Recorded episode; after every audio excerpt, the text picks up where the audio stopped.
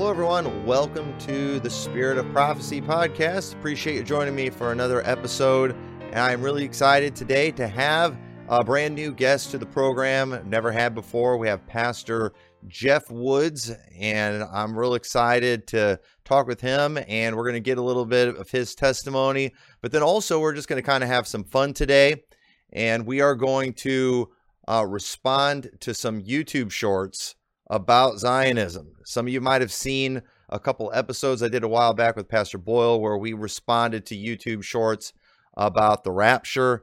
Uh, but this one we're going to do, uh, we're going to watch videos about Zionism from YouTube. And I've seen these, but Pastor Woods has not seen these videos yet. And so we're going to get his uh, just you know authentic response to all of these. And I think you all will enjoy this program.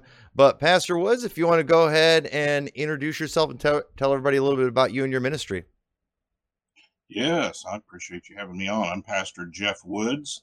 I'm a fundamental independent Baptist pastor. Have been for over 30 years. I was born again as a young man in Dodge City, Kansas. Um, I've uh, married my wife, met my wife here in Sun City Baptist Church. The building itself is 120 years old. It's always been a Baptist church. Um, the Lord called me to the ministry in this church here. Um, we ran a girls' home for a number of years, saw a lot of girls' lives changed, young people. I had a burden for our nation and for what was going on in the homes. And so we, we took in a lot of young ladies and I've done a lot of studying over the years, seeking for the the power, more the presence of God, and understanding of Scripture. And during that time, I turned from Zionism, as the Apostle Paul did in the book of Philippians. I noticed something when the Apostle Paul was talking about he wanted to find the power and the knowledge of Christ. He listed all the things that he counted as loss, and I got to thinking I need to count all those things as loss also. Apostle Paul said, I was born to the tribe, you know, of the Israel, a Benjamite. I was circumcised the eighth day of the tribe of Benjamin, a Pharisee of the Pharisees. And all of those things, he said, I counted as loss and as dung that I might know the knowledge of Christ and I might have the more the presence and power of Christ. So I made a decision to turn from all of this secular Israel in the Middle East but all of my love and heart into Christ and His church. And uh, that's that was the time when I turned from Zionism, and so uh, I was raised dispensationalist. My uh, my pastoral training, I had four pastors who trained me, and I loved them very much. My father was a pastor, and I had three other pastors who worked with me. But uh, my dispensational training, I had to slowly just begin to move away from it so that I could put all of my love and all of my interest into Christ and finding the knowledge of Christ. So I did like the Apostle Paul did. And I just say also, um, as far as my background, my dad went to Bible College in Springfield, Missouri years ago. He graduated with the late Jerry Falwell. My dad also graduated with a Christian Palestinian. And I remember as a young man, my dad telling me the story of this Christian Palestinian who whose family was a prominent family in Jerusalem, Bethlehem, and uh, how that in 1948 the soldiers, the people came. Well, it was the Irgun mainly, the uh, terrorist organization by Menachem Begin, had moved in and took his family, lined them up in the street at the Nakba, made them all kneel down, Christian Palestinians, and shot them all in the back of the head except for this one young man and he escaped and eventually came to America, went to Baptist Bible College in Springfield, Missouri with my dad. And I remember my dad would say, you know, he never did celebrate the days to celebrate Israel. And my dad said a lot of preachers were really upset at him. And I remember as a kid saying, yeah, but he watched them shoot and kill his whole family, Christian Palestinians.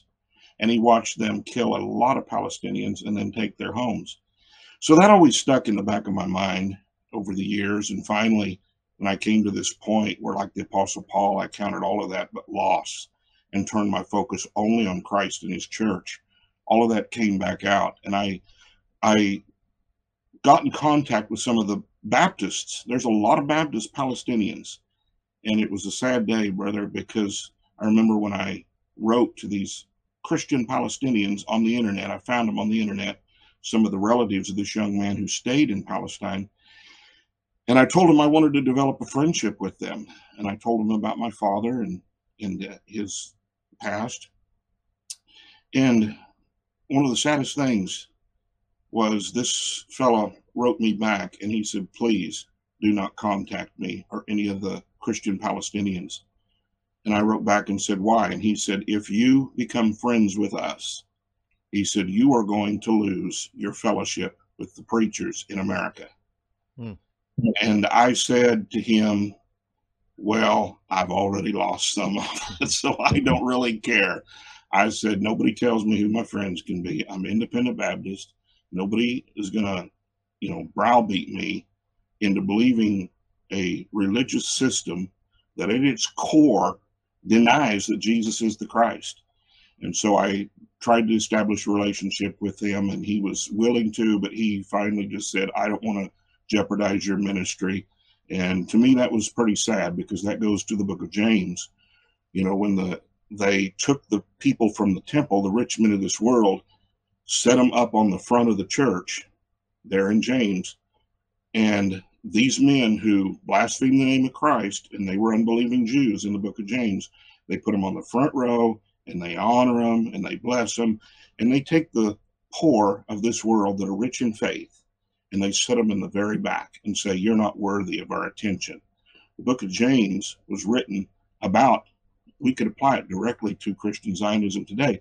So that's kind of my testimony and why I moved from the Christian Zionist type of uh, uh, thinking and dispensationalism.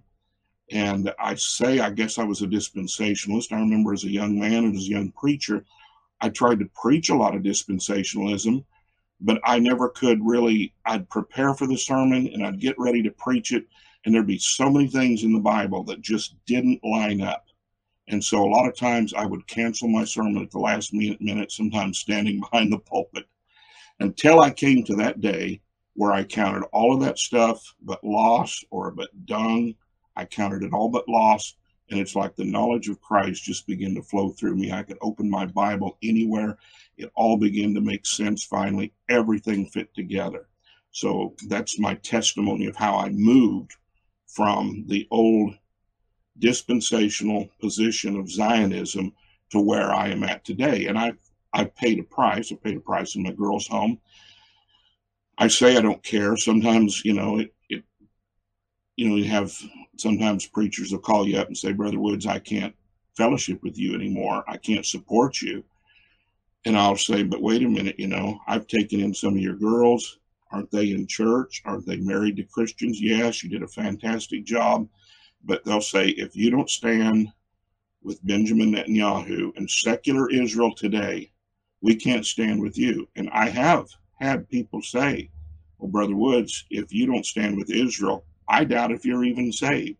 Which I immediately come back with by saying, Well, then you're basically saying, if I don't go back under the old covenant law of Mount Sinai with wanting to rebuild the temple, then apparently I'm not saved. So that's kind of my testimony hmm. right along those lines. Now that's good. You know, it's amazing. Uh, you had mentioned just how, even when you were younger, just kind of some of the things in the back of your mind. And I can think of many things like that when I was younger, even as a little kid, just thoughts that I had uh, that turned out were scriptural. It was like the Holy Spirit was speaking to you. But then you mm. have this Zionism on uh, this dispensationalism that's kind of been put on you that causes you to just kind of ignore those things. And I I am just this year I have been amazed at just all the things that have become so much more clear to me in the scripture. Just when you understand how Christ is the fulfillment of all things, it, even in salvation, you know, Christ is it's it's about His work. It's about what He has done. It's not about what we do.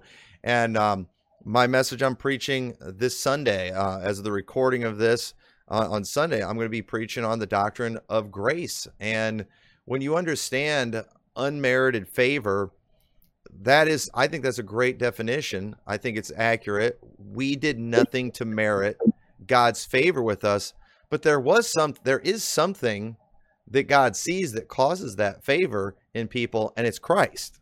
You know, that's exactly. that's that's what it all comes down to. And we have taken so much focus off of Christ and are putting it on ethnicity, putting it on people, and that's just against everything the New Testament teaches. It's against everything that the Old Testament pointed to.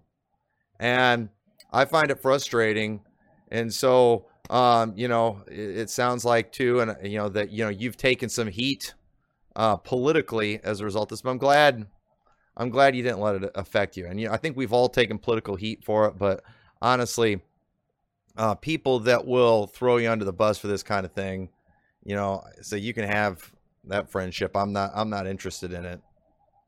Exactly. And you know, I've, I've, uh, I don't share a whole lot of the details, but in our girls' home, we we did end up in court, and uh, we uh, it was a custody case, was what it began as. The young lady, and I won't go into all the details, but we won in court. We won uh, hands down. But it was it was another Zionist church who had taken us in to court. And while I was sitting there in court, their lawyer kept saying, Mr. Woods is anti Semitic. Mr. Woods should not be running a girls' home. He doesn't stand with the nation of Israel. And um, and so I was able to explain to my lawyer at the time. We had a lawyer that God blessed us with, a Christian man that volunteered his time. And I explained, I do not hate the Jewish people. They are some of the finest people in the world. They need to be saved. But and so we we were in court and we were the church tried to shut our girls' home down, tried to get me into trouble uh, they were so angry that I don't stand with this Zionist thing that they've all been taught.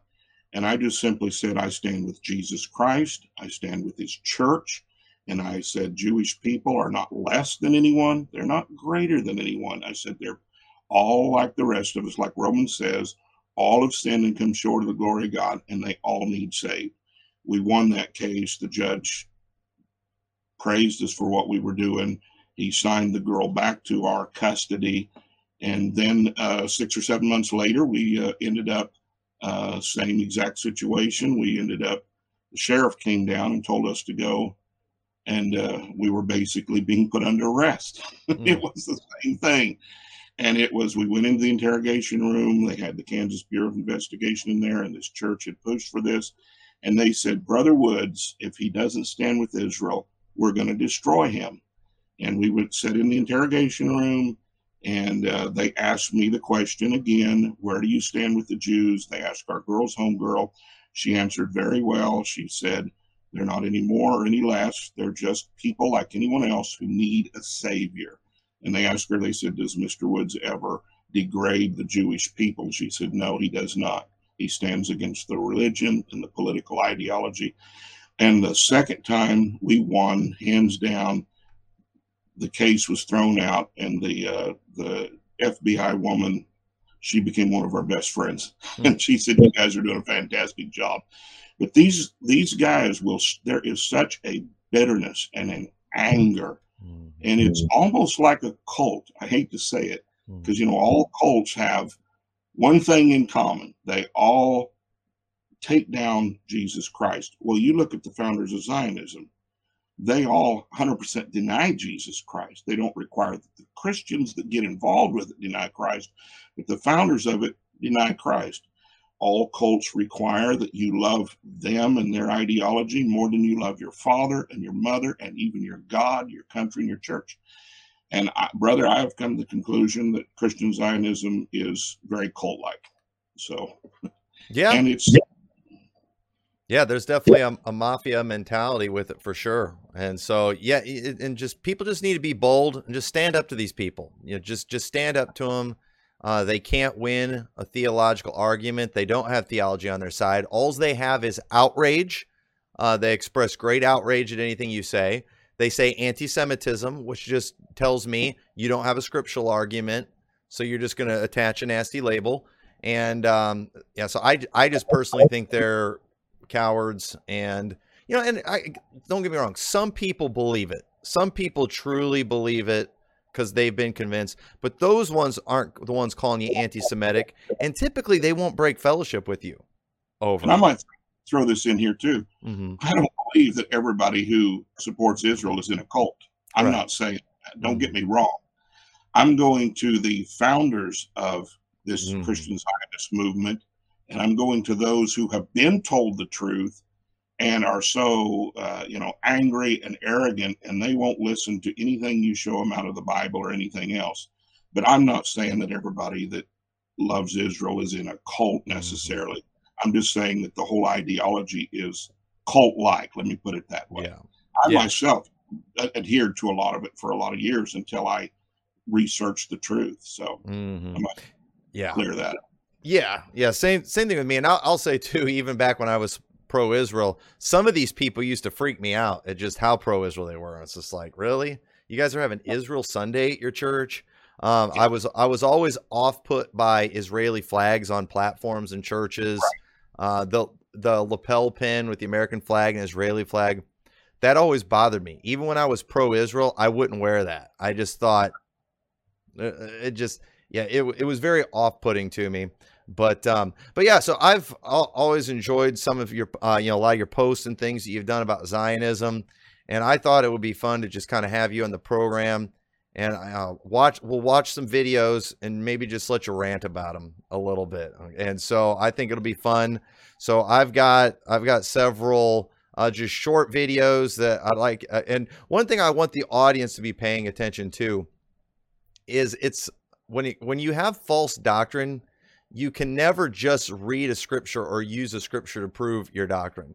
You read some scripture and then you got to add a whole ton of commentary, and that's what you're going to see these people do uh, in in a lot of these videos. But uh, this first one, we're going to watch a Jew who believes that he is a chosen person, trying trying very hard to be humble about it, and if you ask me, failing miserably. So let's go ahead and watch this video. Does being Jewish and being the chosen people make us superior in any way? is there an something about that that you know is is a privilege and is something to be proud of? Absolutely yeah. Judaism is adamantly opposed to to walking around with our nose up in the air or looking down our nose at anybody. That that's not a contradiction to appreciating that we have what is first and foremost an outsized responsibility and level of expectation there's nothing wrong with feeling a sense of pride and privilege in that. Does Judaism believe we are the chosen people? Yes. Does it believe, therefore, we are entitled to walk around and look down at anyone else? Absolutely not. We're chosen to be a shining light, to be examples, and to lead the way in making the world a better place. That's the first and foremost. All right. So, what are your Um, so- thoughts on that? Proud, I'm humble. Yeah, yeah. It, it was kind of like uh, because I mean, when you say you are the chosen people, you know, There when you when you're saying when you're tell, telling people, you know, you are special because you're Jewish, but at the same time, we all know pride's wrong. We're not supposed to look down at everybody. So, you know, are we the chosen people? You know, are we all these things? Well, yeah. You know, do we look down on it?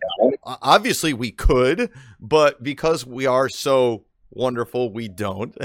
so, imagine you and I going around telling people, maybe knocking doors or just talking on here and saying, "We Baptists, we are superior. We Mm-hmm. are," you know, you just just talking to people that way. But I noticed that he mentioned there that he said we Jews are the light to the Gentiles. Now Paul covered that in Romans chapter two. He said, "Are you really the light to the Gentiles? You that say you should not commit adultery. Look at all of your idolatry. You worship mm-hmm. yourselves." you worship yourselves. We can, you know, I can go back and look at some of the founders of Zionism, including men like Moses Hess, who was one of the founders of communism. And in his whole book, he said, I don't believe in God, but he said, I believe that God will give us the land. And then he explained that. He said, because we Jewish people are God. oh, There's a lot of them that believe they are God. And we see that the, the and I'm not knocking all Jewish people, the race, but we see that the the man that uh, went to the temple to pray and the bible says he prayed unto himself. His god was his belly. So this uh so when he says we are a light to the gentiles now jesus said that the church he said you are the light of the world. And he took the light and the kingdom away from secular Israel, and he blessed the church with it. But yeah, um, the humility and the pride, all of Zionism is based on pride. Christian Zionism is based on pride. It's it's not based on like Abraham had faith in God and humbly followed God and believed him. You know, Abraham didn't follow the laws of Moses. Abraham didn't do all this. He just had faith in God. And that's the true humility. That's what we get saved with. Mm. So, yeah, he was trying real hard to uh, throw in there that he was humble while yeah. he was. well, and think about this too, because some might say, well, you Baptists, you think you're better than everybody. But what, first off, Baptist is an identifier of, you know, our, our doctrine. But uh, we, I've never met a Baptist that thought you had to be Baptist to go to heaven. And right. what is it that we teach when it comes to going to heaven?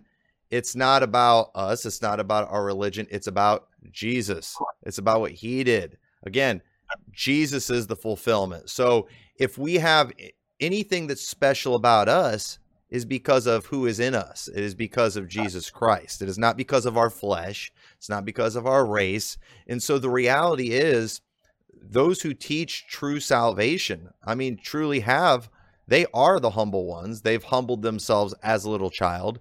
They've recognized their inability to be anything acceptable to God on their own. And they have just trusted in the mercies of God and through and believed on Jesus Christ. And so, um, yeah, and again, and Jesus, who happened to be from Israel and was Jewish, he was the chosen. You know, he was the elect. And and so uh, to see Baptist still looking at an ethnicity, you know, with all this admiration stuff, that stuff belongs to Christ, not right. not them. So like Paul I don't brag in my flesh. Right, right. There's no bragging, and all of this. Well, they're God's chosen people because their ethnicity is exactly what Jesus was warning about. Don't be mm-hmm. bragging about your flesh. Right. Yep. So all right, let's try it. Let's try another one here. And now we're living in the church age. And when that pause button is pushed and the play button or turned off and the play button is once again pushed and that seven years allotted Israel begins, where will the church be? She will not be here. She will be removed in a beautiful mystery called the rapture of the church. This is very crucial to understand when we study this out. This is why I wholeheartedly believe in a pre tribulation rapture, because I understand what God is doing according to His Word. He's going to be dealing with Israel corporately. That's one of the things. But also know this what he's going to do in that 70th week is beautiful even though it's tragic it's beautiful daniel 9:24 tells us this 70 weeks are determined for your people and for your holy city to finish the transgression, to make an end of sins, to make reconciliation for iniquity, to bring in everlasting righteousness, to seal up vision and prophecy, and to anoint the most holy.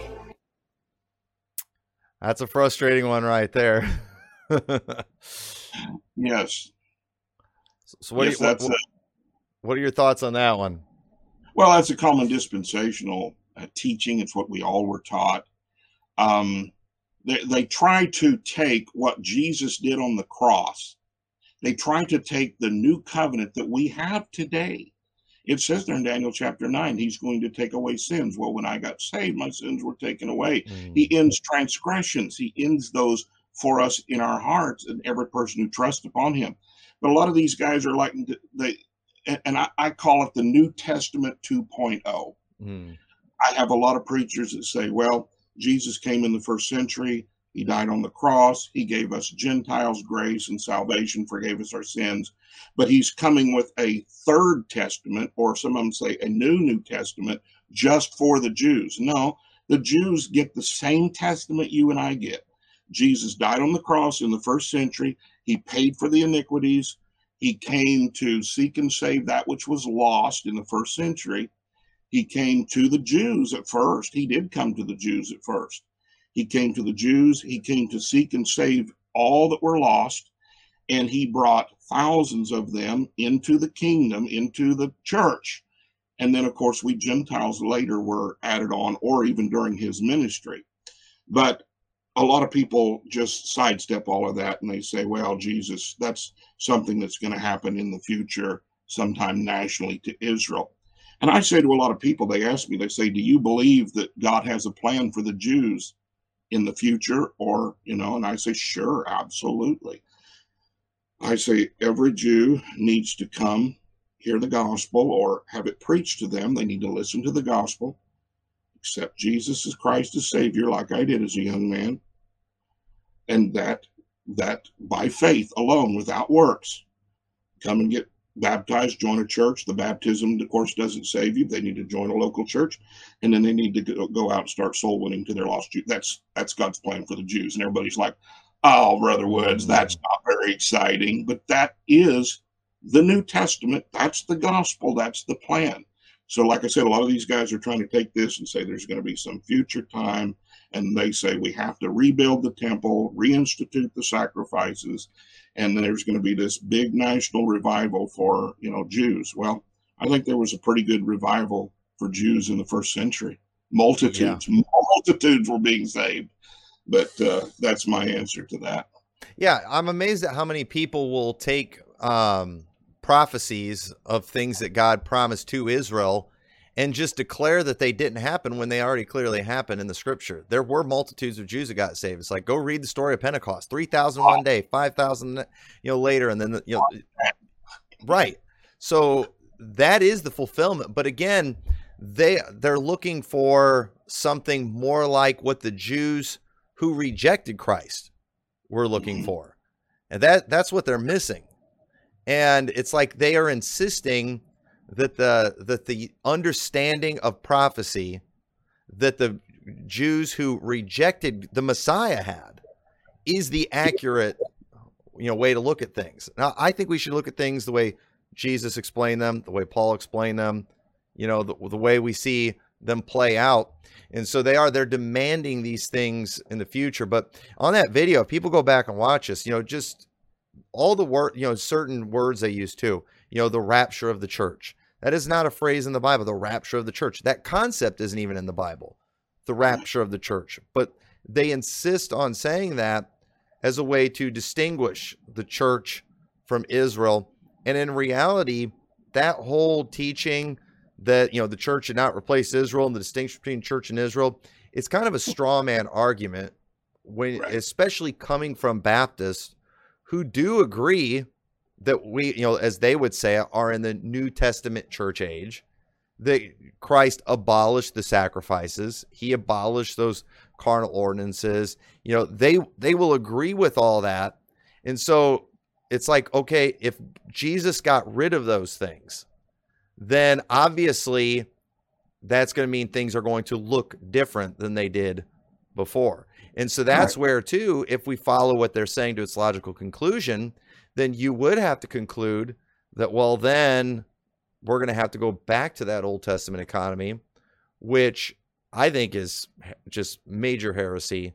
And you Ridiculous. really have to turn Hebrews on its head. Right. My question is why didn't Jesus ever say that? When Jesus was talking about the Olivet Discourse, and he said, When you see Jerusalem surrounded by armies, he talked about you're not going to have one stone left upon another and the temple herod's temple was going to be destroyed and left desolate all this stuff here. But why didn't jesus stop and say but 2000 years later in 1948 and he didn't even have to give a date but why didn't jesus say this thing's going to be rebuilt. We're going to restart the sacrifices. People say well you have to go back. I've had a lot of people tell me they said read a scofield bible and you'll understand it. Yeah. Well i was raised on a Scofield Bible. I know Scofield inside and out. But they say you have to go back and look at this construct.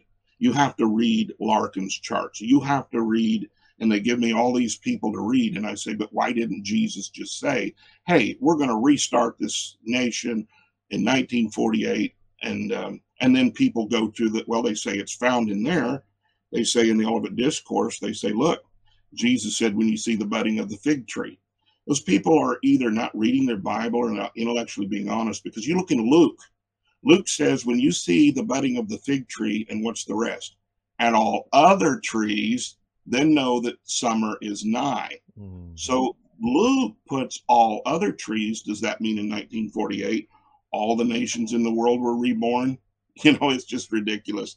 And Jesus never said a lot of these things that these people are making up. So, mm. yeah, Yeah, the foolishness of the budding of the fig tree uh, idea.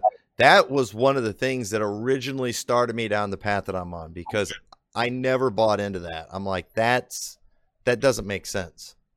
One verse, one verse that is not extremely clear. Now, what do they tell us in hermeneutics? If you're going to make a a big theological uh, uh, construct or your basic belief, don't form it on one verse, and particularly don't form it on a verse that's not really easy to understand. Mm-hmm. And yet, we have had we have had billions of dollars sent over to this secular nation in the Middle East, that's secular religious nation over in the Middle East. Nobody questions them. Um, we have had thousands and thousands and thousands of people died, a lot of bloodshed, all over one verse, pulled out of context. You know, so so uh, that's that's just not very good hermeneutics, and it's it's costing us a lot. Mm-hmm. And I I believe that the budding of the fig tree, you know, is talking about when you see the budding of the fig tree and all other trees and the herbs. Uh, Jesus was talking about, you know, you know that summer is nigh, but he did not say, uh, you know, he's talking about he went he went to Israel. He looked to see if there was any fruit. There wasn't any fruit. He came and he said, but be careful when I come you know, in, in judgment, it's not going to be very good. But like I said, people have turned that into this um, um, 1948 thing, and it's just gave that thing its head, and it has just went crazy. Yeah, yeah, for sure. So well, let's watch this video. This is also uh, related to the whole, you know, church in Israel argument, and and it is it's, it's just very interesting the things that the extra biblical terms that this guy has to insert in here. And, and it just shows when people are all using these same extra biblical terms and that you can't find in the scriptures, it shows they're getting their theology from books rather than from uh, the scripture. So let's listen to what he has to say. We are not the nation of Israel. We have not replaced Israel at all, which is another reason why we are we don't believe in replacement theology. It's completely false. But we are pre tribulation because we make a very clear distinction between the church and Israel. Now, you young people listening in the back, the church's last days are what? Let me hear you say spiritual.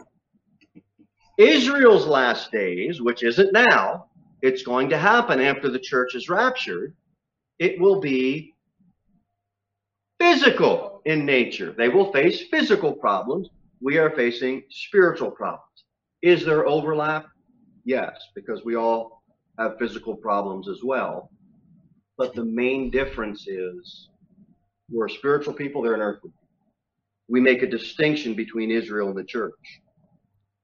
oh boy, the old uh, replacement theology. Mm-hmm. That's the, that's the argument they all use, and that's supposed to shut everybody down. It's like mm-hmm. calling you a heretic, and you just like you're supposed to back up and say, you know, okay, no more argument. But mm-hmm. yeah, I always just say people say, do you believe in replacement theology? And I I always I always do this. I say, no, I believe replacement theology is heresy. You probably heard me say this before. Mm-hmm. I said, I don't believe in replacing Jesus Christ with Benjamin Netanyahu. I do not mm-hmm. believe in replacing Jesus Christ and his church which has spread the gospel all over the world with the secular nation of Israel that doesn't spread the gospel. The only gospel they spread is the spreading of bombs and taking of homes. And uh, so I say, no, I don't believe in. I believe it's heresy, but I just flip it on its uh, on its head there and put it back the way it should be. But yeah, yeah. Ahead. Yeah, I've I've been calling what what you know the Zionists teach. I've been referring to it as replacement heresy because they are the ones replacing Jesus exactly. with the Jews, and it's not a theology; it's a heresy. And yeah, I you know I I think more and more people are it's like you know this replacement theology term is probably not the most accurate. Um, it's kind of a misleading term because there are a lot of uh, bad versions of replacement theology and it does kind of send a wrong message. But uh, but yeah, in reality, they are the ones replacing things. And. I actually know some preachers who are very pro-Israel, pre-trib, all that. But they, I remember listening to one of them one time, and, and they referred to um, they were talking about dispensationalism, but they were calling it replacement theology. And it confused me at first. And I and I've had to tell people if you listen to these people, when they say replacement theology is heresy, they're actually right because they're talking about dispensationalism and you know all the things that it replaces and so it's like don't get mad at them when they say it you know because they're they're not they're not talking about us so you have to know Well, I- people's language I noticed too that guy was on that video. That was uh, that was quite entertaining there because he's he's talking about two bodies. I hear this all the time. They talk about two bodies. This is this was the thing that even when I was pro-Israel and I was um, I was preaching from the dispensational dispensational point of view. Even back then, I could not get in my head two bodies. Mm-hmm. I just I, I couldn't get that to work. And I think today, how do these guys come up with this? They say you've got the unbelieving secular nation of Israel over here, and you have and they're God's chosen people, and then you have the Christians over here, and we are kind of like second class, um, second fiddle, uh, parentheses in time. We're we're still God's people, but they say God has two bodies of people. Well, this leads right to what is becoming not extremely common, but I'm starting to hear preachers preach it. And uh, Dr. Phil Kidd, even though I respect him for a lot of the things he's done, he preached in our church years ago when I was a young person, but he has bought into this two bride thing. oh God has two brides. And he preached a whole sermon on. He said, God the Father has the nation of Israel in the middle of the East with Benjamin Netanyahu, you know, Mossad agents like Jeffrey Epstein, and, you know, the gay parades. But God overlooks that. That's God the Father's wife. Over here, Jesus has the church. And he says, and they're so they're teaching two brides. Where do you read in the Bible that God came to prepare his brides? The yeah. Bible says there is one Lord, one faith, one baptism. There's one body of believers, and the Bible says Jews and Gentiles made one in Christ. The Bible never speaks of a second body. right This is heresy. Well, Ephesians 2 makes that as clear as any place you can go in the scripture. That's the same chapter where we have for by grace are you saved through faith. So there's not a Baptist that hasn't read Ephesians 2, but it's like after cha- verse 10, they quit reading. And it's like, no, he makes it really clear. He broke down the middle wall partition. Yeah, we used to be called the uncircumcision by the circumcision, but, you know, he has, he's made both one. And, you know, your fellow citizens of the Commonwealth of Israel. It, it it's exactly what we teach. Exactly what we teach. And they just ignore it. And yeah, I think the two brides thing is That weird. nuts. Yeah. I've got that's- I've got Bill Grady's book in here where the dedication in the front of it, it's you know, I, I forgot how he words it, but he's refers to God's bride Israel. And I I you know, meaning, you know, not us. You know, meaning eh, he he does believe God the Father has a different bride, and I do. I think that's that's awful. But uh, let's let's watch this guy here, uh, and he does he he goes into your classic, um, you know, extra biblical terms. This guy is promotes a theology, not uh, not scripture, and so uh, let's listen to him. Why is there so much confusion in the church when it comes to Bible prophecy and discerning what Scripture teaches about the last days? It is primarily because Christians fail to realize that God is not finished with the nation of Israel, and much of what is prophesied relates directly to his promises to his chosen people. Long before we enter into the eternal state of the new heavens and the new earth, there are many events recorded in Scripture that must first take place and almost all of it is centered around Israel and more specifically Jerusalem. Before you can understand the rapture of the church and the tribulation period, you must first understand where things are headed. Ever since the writing of the prophets, the Jewish people have been awaiting their Messiah to set up and establish his earthly kingdom from the throne of David. But when Jesus came and the Jewish leaders rejected him as the true Messiah, it resulted in spiritual blindness in part to Israel. As the gospel went to the Gentiles, the church age began. But when the church is caught up and the veil is lifted, King Jesus will return. So Where do you- yeah, oh my goodness. That guy was so wrong on so many issues. He said the Yeah. blindness started when Jesus was in the first century. I just take it off the top of my head. No, you read about that blindness going clear back to Isaiah. Isaiah talked about that blindness. That blindness had been there for, because of their rebellion. That blindness had been there for a long time. And but okay, yeah, go ahead. What was you going to say? yeah, no, I mean, and well, and what you're saying about the blindness going way back, Paul, he talked about how um, when they had Moses put that veil over his face, that that was they had that same veil on their heart when the scripture is being read, and so that yeah, that blindness in part they've had it since they came out of Mount Sinai and rejected Christ the first time. That that's when they rejected him the first time. I just preached about that recently, but um it, that even that verse in Corinthians, they'll talk about uh, when it shall turn to the Lord, the veil shall be taken away, and they read that as like prophetic that one of these days God is going to take that veil away, as if God put that veil on their heart. Right. No, they put the veil on their Yes. heart, and when it shall turn to the Lord, when their heart, the veil be taken away. That was Yes. Paul wasn't pro- he wasn't given a prophecy of a future event. He was stating a present truth. in fact, to to bolster your point right there, which was a very good point, the Lord took the apostle Paul and he was blinded physically Mm-hmm. on the road to Damascus. And then the Bible says that when he uh, when he came in, he accepted Christ by faith, and he joined with God's people. What did the Bible say?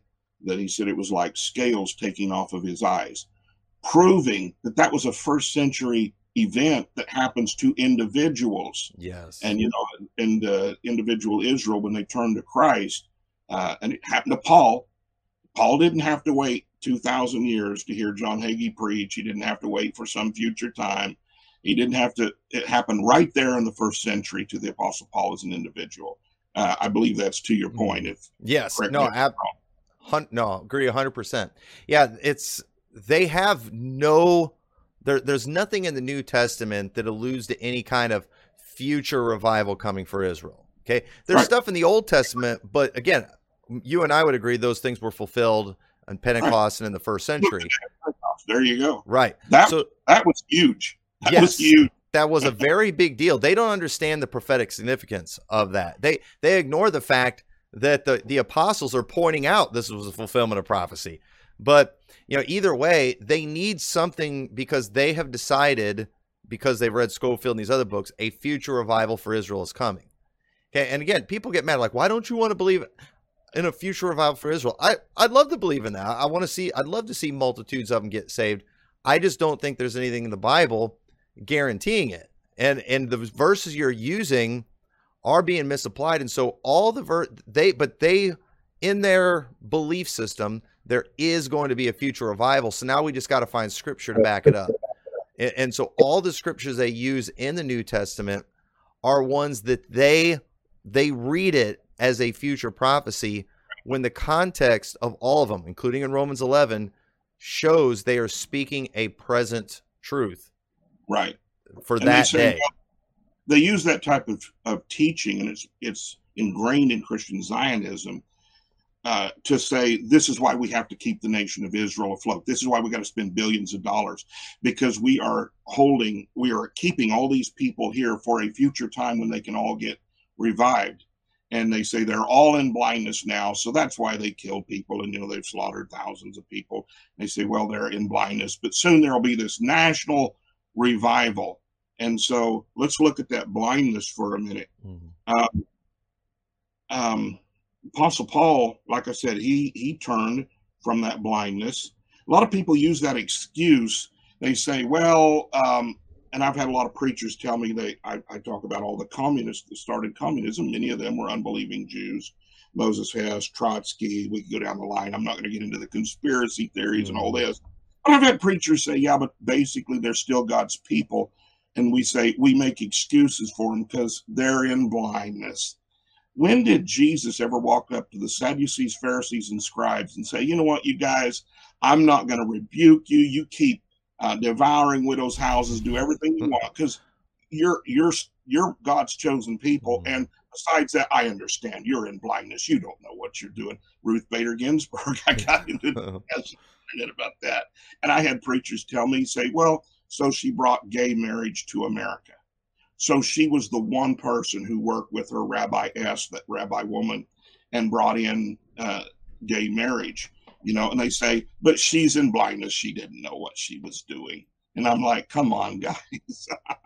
yeah. This, yeah, you know. it's it, it's ridiculous. They'll use just anything and they'll make they'll make nothing something. And so I keep thinking we're getting to the one where they talk about the 144,000 Jewish evangelists. I think this one's it because I, I love when people bring up the 144,000 Jewish evangelists. And I had a conversation one time with someone who is real big on, you know, let's use the words of scripture. And when I I I mentioned and he started talking about the 144,000 Jewish evangelists. And that's just not that's not in the scripture.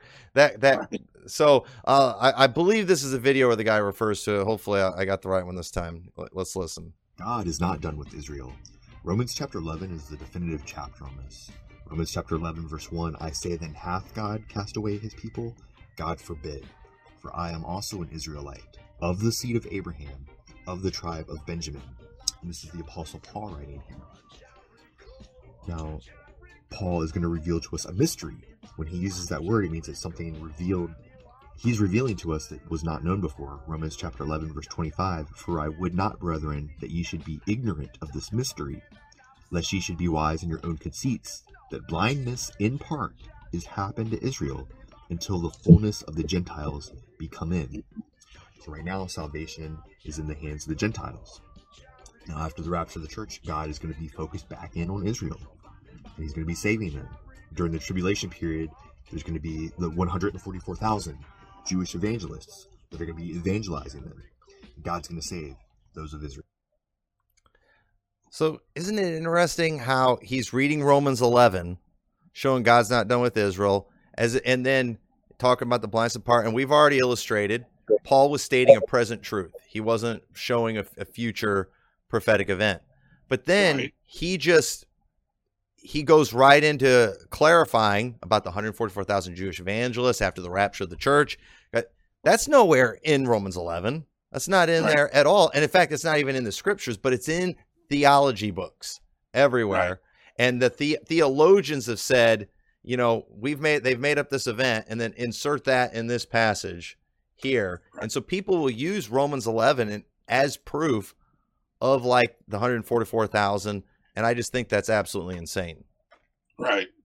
Yeah, and um, you know, I I knew a, a pastor, I could say loosely, friend of mine that um, that I've had preach in our church years and years ago, and he was a pretty big preacher. I'm not trying to name a bunch of preachers' names, but he went over to Israel and he marched with the Israeli military because he thought that he was going to hand out enough tracts and he would win 144,000 young Jewish virgins in Israel, you know, that's kind of the okay, never mind. But he's going to get 144,000 virgins saved, and he told everybody, um, "I'm going to win 144,000." And it, this stuff just goes on and on. It's it's, but yeah, they they say this is why we are are, are keeping the nation of Israel because they said we have to preserve it for the 144,000. And the Bible said, uh, what did the Bible say? He said, "You are you are a type of first fruits." He said to the Christians, he said to the Christians, You are the first fruits. You are uh, everything that described the 144,000. You know, we have uh, John and uh, James uh, describing 112 tribes scattered abroad, you know. And so, uh, but yeah, go ahead. Yeah, no, I, uh, there, I've, I'm hearing more people who believe that that was um, a reference to first century Jewish believers. And it makes a whole lot more sense than anything I'm hearing from the futurist world. so, uh, what what you know the to think that all of a sudden we're going to find you know twelve thousand male uh, virgins from you know the tribe of Benjamin when nobody right. knows what tribe they're from. And everywhere else in the scripture, when there was a prophecy geared towards a group, you know, um, that they there was always a record of it. Right. But but now that doesn't matter anymore. Right. So, yeah, that's frustrating. And and the 144,000, yeah, I, I one of these days, I don't have like a str- super strong position on that, but Right. w- one of these days, I do want to um, do a program talking about the different views because I do think there are some very uh, good ones that make a lot of sense. Where most of the common ones, I think, are pretty dumb, and but uh, all all of them are better than you know. I, I I'm I'm pretty sure I could guess who you're talking about trying to get those 144,000 Jewish virgins saved because uh, yeah, I've uh, I, I I remember some of that. So, but uh, I, I've got a few a couple more videos. We don't have a whole lot of time left. But let's go ahead and do this. I, I've got I've got one that I, I definitely want to get to before we're done. It's a shorter one that I think is just kind of funny. But let's go ahead I do this one. I don't remember what's on this one exactly, but let's check it out. This theology is not biblical. Replacement theology believes that the church has replaced Israel in God's plans. That the many promises made to Israel in the Bible are fulfilled in the Christian church and not in Israel. There are major problems with this theology. If Israel has been replaced by the church, then the Jewish nation has no future and God's Abrahamic promise will be broken. Throughout the Bible, there are plenty of verses to read to understand that Israel is still God's chosen people. In Jeremiah 31, verses 35 to 36, we read that only when the sun, moon, and stars cease will the nation of Israel cease from having a place in God's plan. If God can break his covenant with the Jewish people, what's to stop him breaking his promises to us too? To believe in this theology would defunct the whole Bible.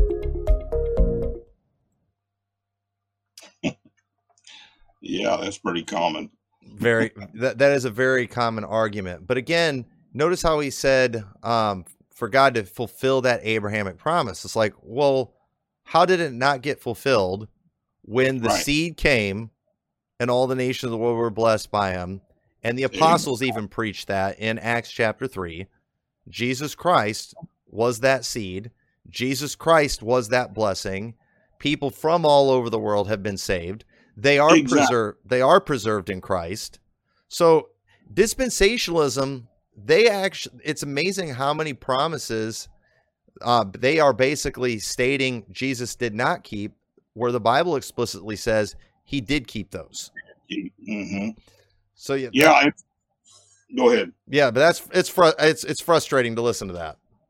Right. And, you know, they, they just, my question is, okay, let me go back to my salvation. I gave them a little bit of that testimony. I remember when I got saved, the same man that was preaching was the same man who led my mother to the Lord as a young, uh, when she was a young girl, uh, Brother Bill William Wamscon. And he preached and he'd preach with tears. I remember every time there's an invitation, that man would just weep and cry. And he he told my mom when she was a teenager, before she was married, uh, before I was born, he told her, he said, and I'm going to get to Israel with my illustration here. He told her, he said to the congregation there at Eureka, Kansas, he said, I'm going to say John 3:16 to you before the invitation. And he said, I want you to put your name in there.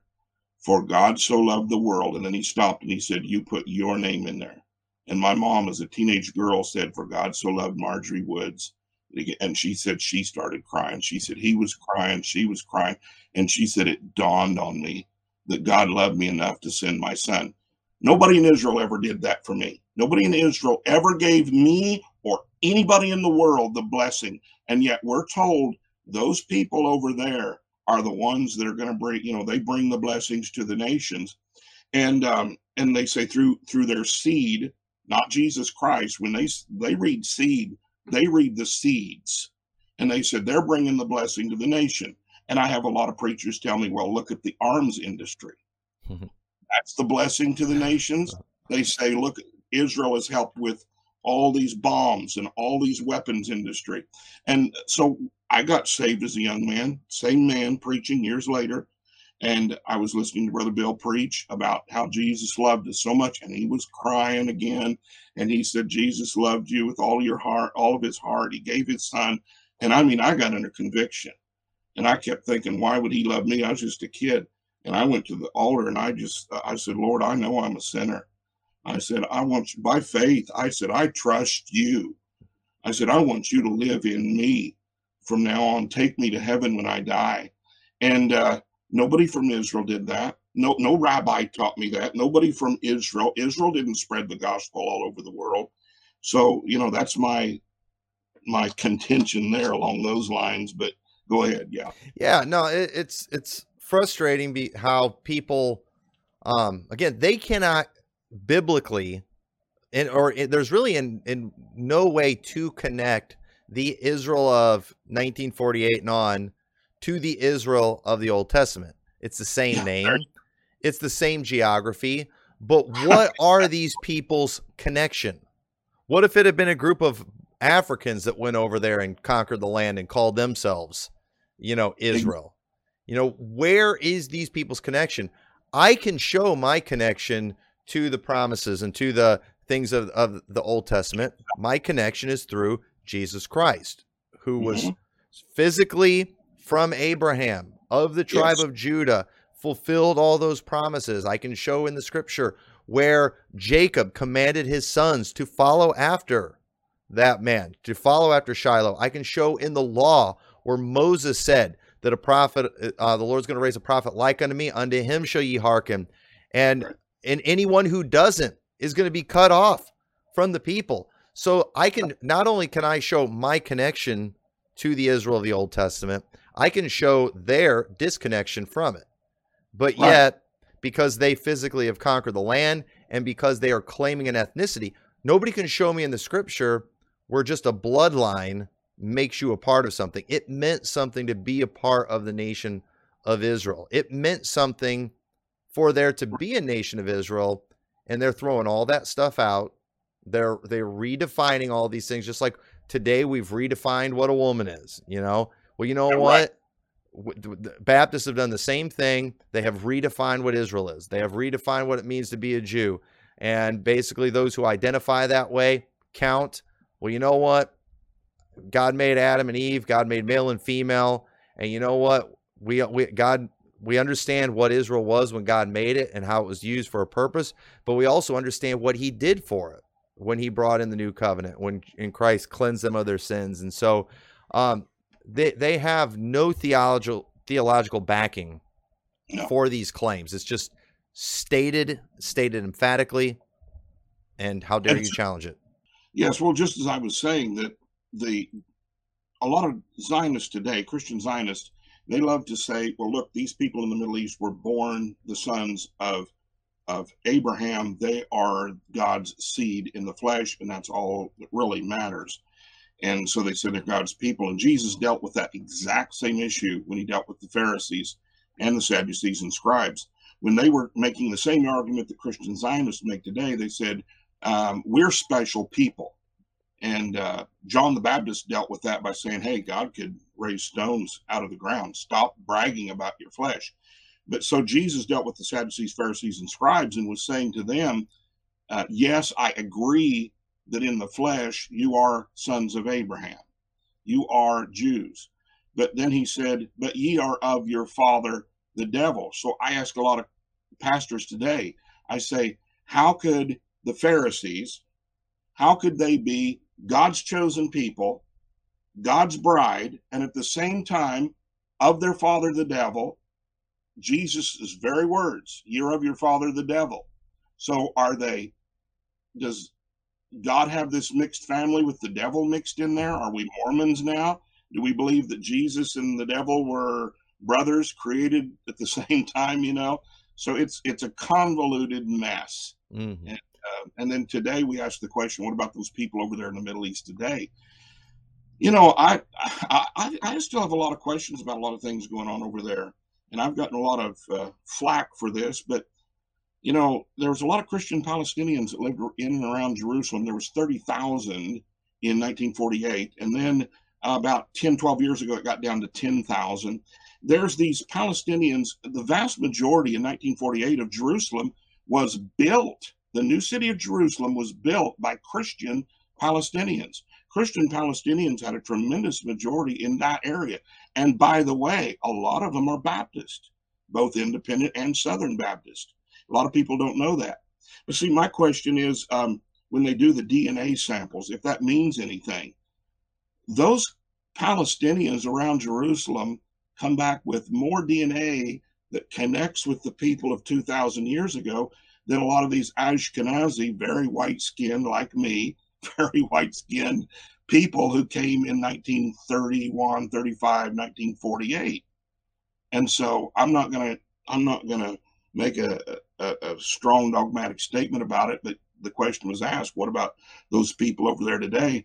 And I'm sitting there saying, and I've, I've, I've wondered in my mind, you know, the Bible talks about Jerusalem and how that he would keep his people there in that area for over 2,000 years. There have been Christian Palestinians off and on at different times in that area around Jerusalem, you know, and so that's that's another study in and of itself. But to just mm. take, you know, these people that are over there now, these Zionists that came in 1948, they're God's chosen people.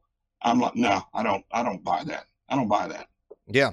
Well, it's I was surprised the other day when I heard about a Baptist hospital in the Gaza Strip that got destroyed. I was like, there's a mm-hmm. Baptist hospital in I the Gaza Strip? I, I, didn't mm-hmm. know Baptist had any kind of presence. Now that's there. an interesting thing, and I did a, a, cursory study on it. I've been doing more of a study on it. It was founded in the late 1800s as Anglican. The Anglican Church established that. 1950, I believe, two or three, the Southern Baptist Convention uh, in America took that over. And back then in 1953, Southern Baptist Convention was way more conservative than independents today, but they took it over. And interesting study, they said they uh, they had the Nakba in 1948. They had uh, which is the suffering of the Palestinian people. They had nearly a million of them homeless. Everybody leaves that part out of it. They were they, their houses have been destroyed. Their families have been killed their homes, they'd been displaced. Their homes had been taken over by the Zionists who came in. These people went over and were serviced, taken care of. The Baptist hospital was serving, I believe they said 900 people a day, water and food. And then they had the bottom floor, they had a church and a chapel. They were giving them the gospel. Hmm. This is in 1950s. You can find all this information on the internet. They were leading them to the Lord. And that's where a lot of the strong Baptist Palestinian movement came from, a lot of Baptists in there. And um, so 1952 50, or 50, 53, 54, uh, they were leading them to the Lord and they were doing like James says, they were giving them food and water as well. Um, 1980s, the Southern Baptist Convention um, uh, got rid of it and uh, but they kept a lot of the Baptist people in there, and there was a lot of independent Baptists worked in that hospital as well.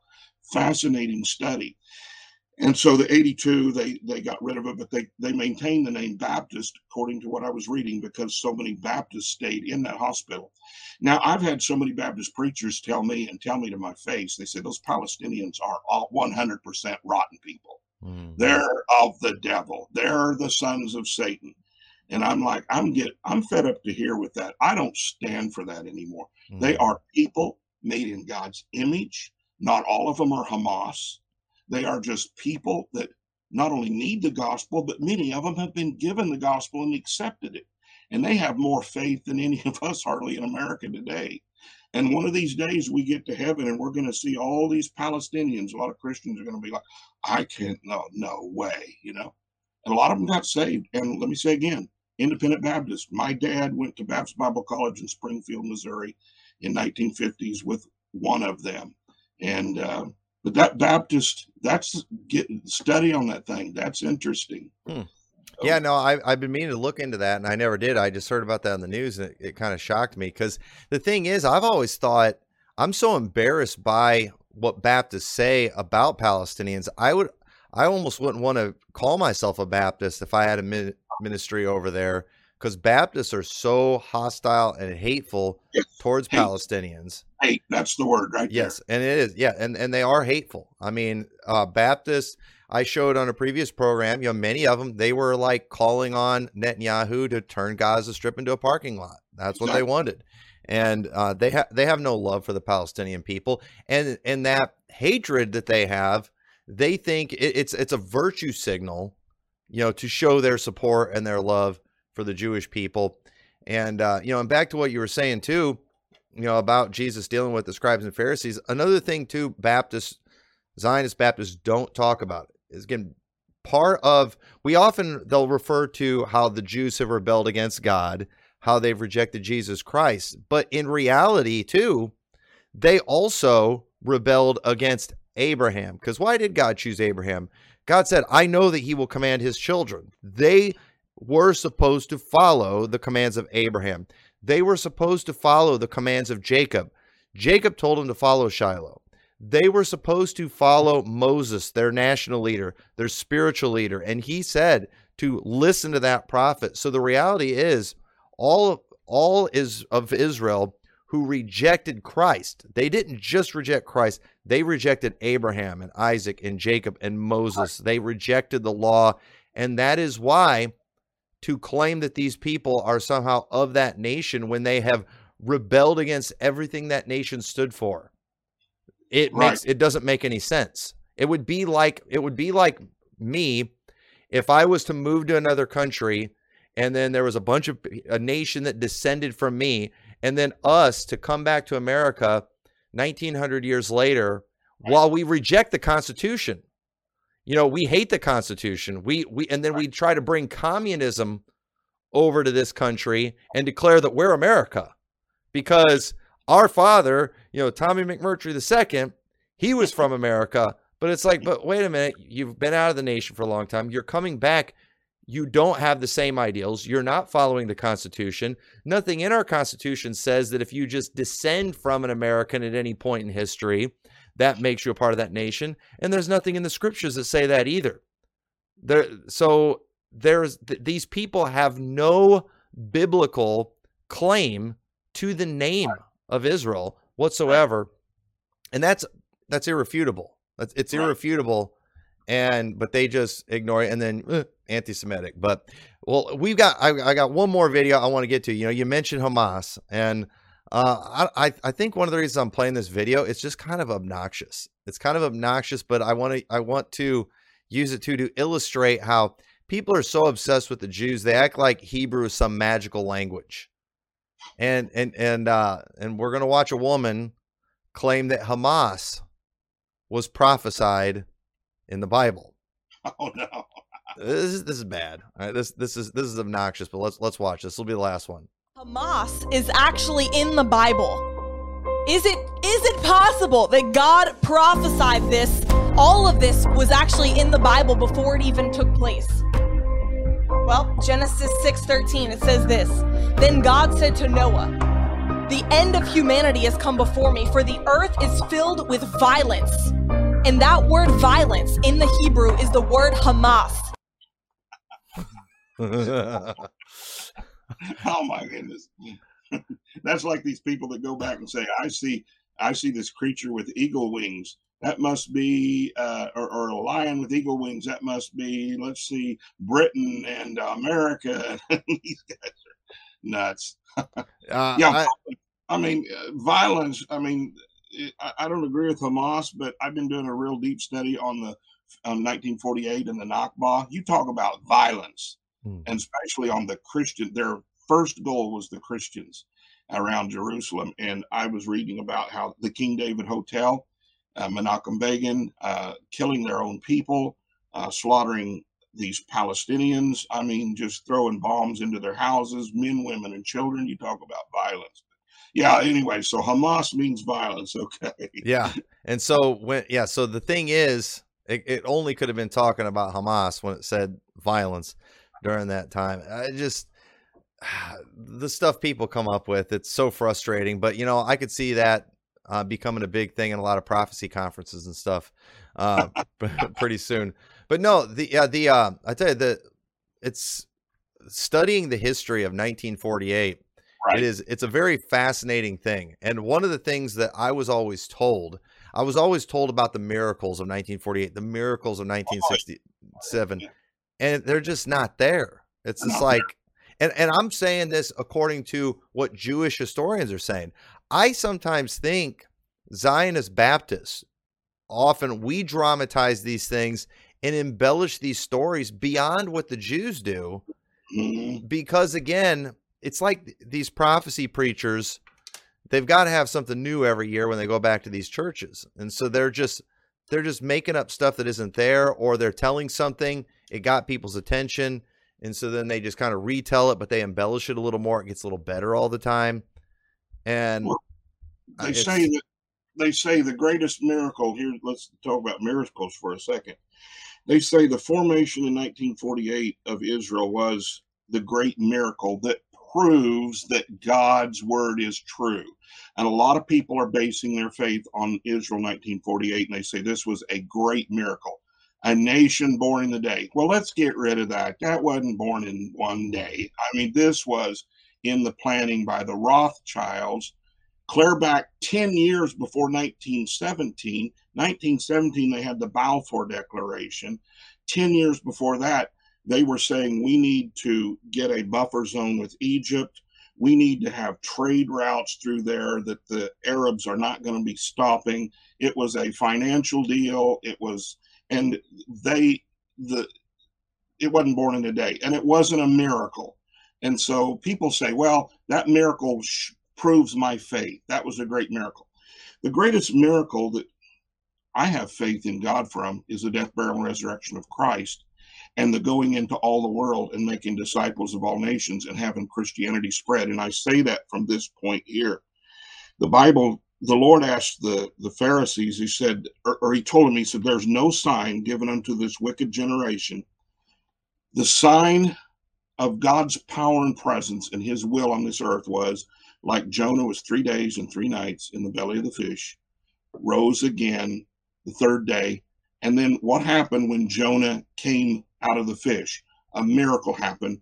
A whole heathen city, huge city, was born again. Gentiles trusted in God, the God of Abraham. That was the miracle. People say, well, the miracle of 1948, that was a great miracle. That proves that God keeps his word. No, the death, burial, and resurrection of Christ, not the death, burial, and resurrection of the nation of Israel, as they teach. And Brother Matt Mm. that out so well. And he said, people are putting their faith in Israel instead of in Christ. And so, yeah, these the miracles of 1948. Yeah, I've I've I've heard all of them, and I've been researching. I've got a ton of books here.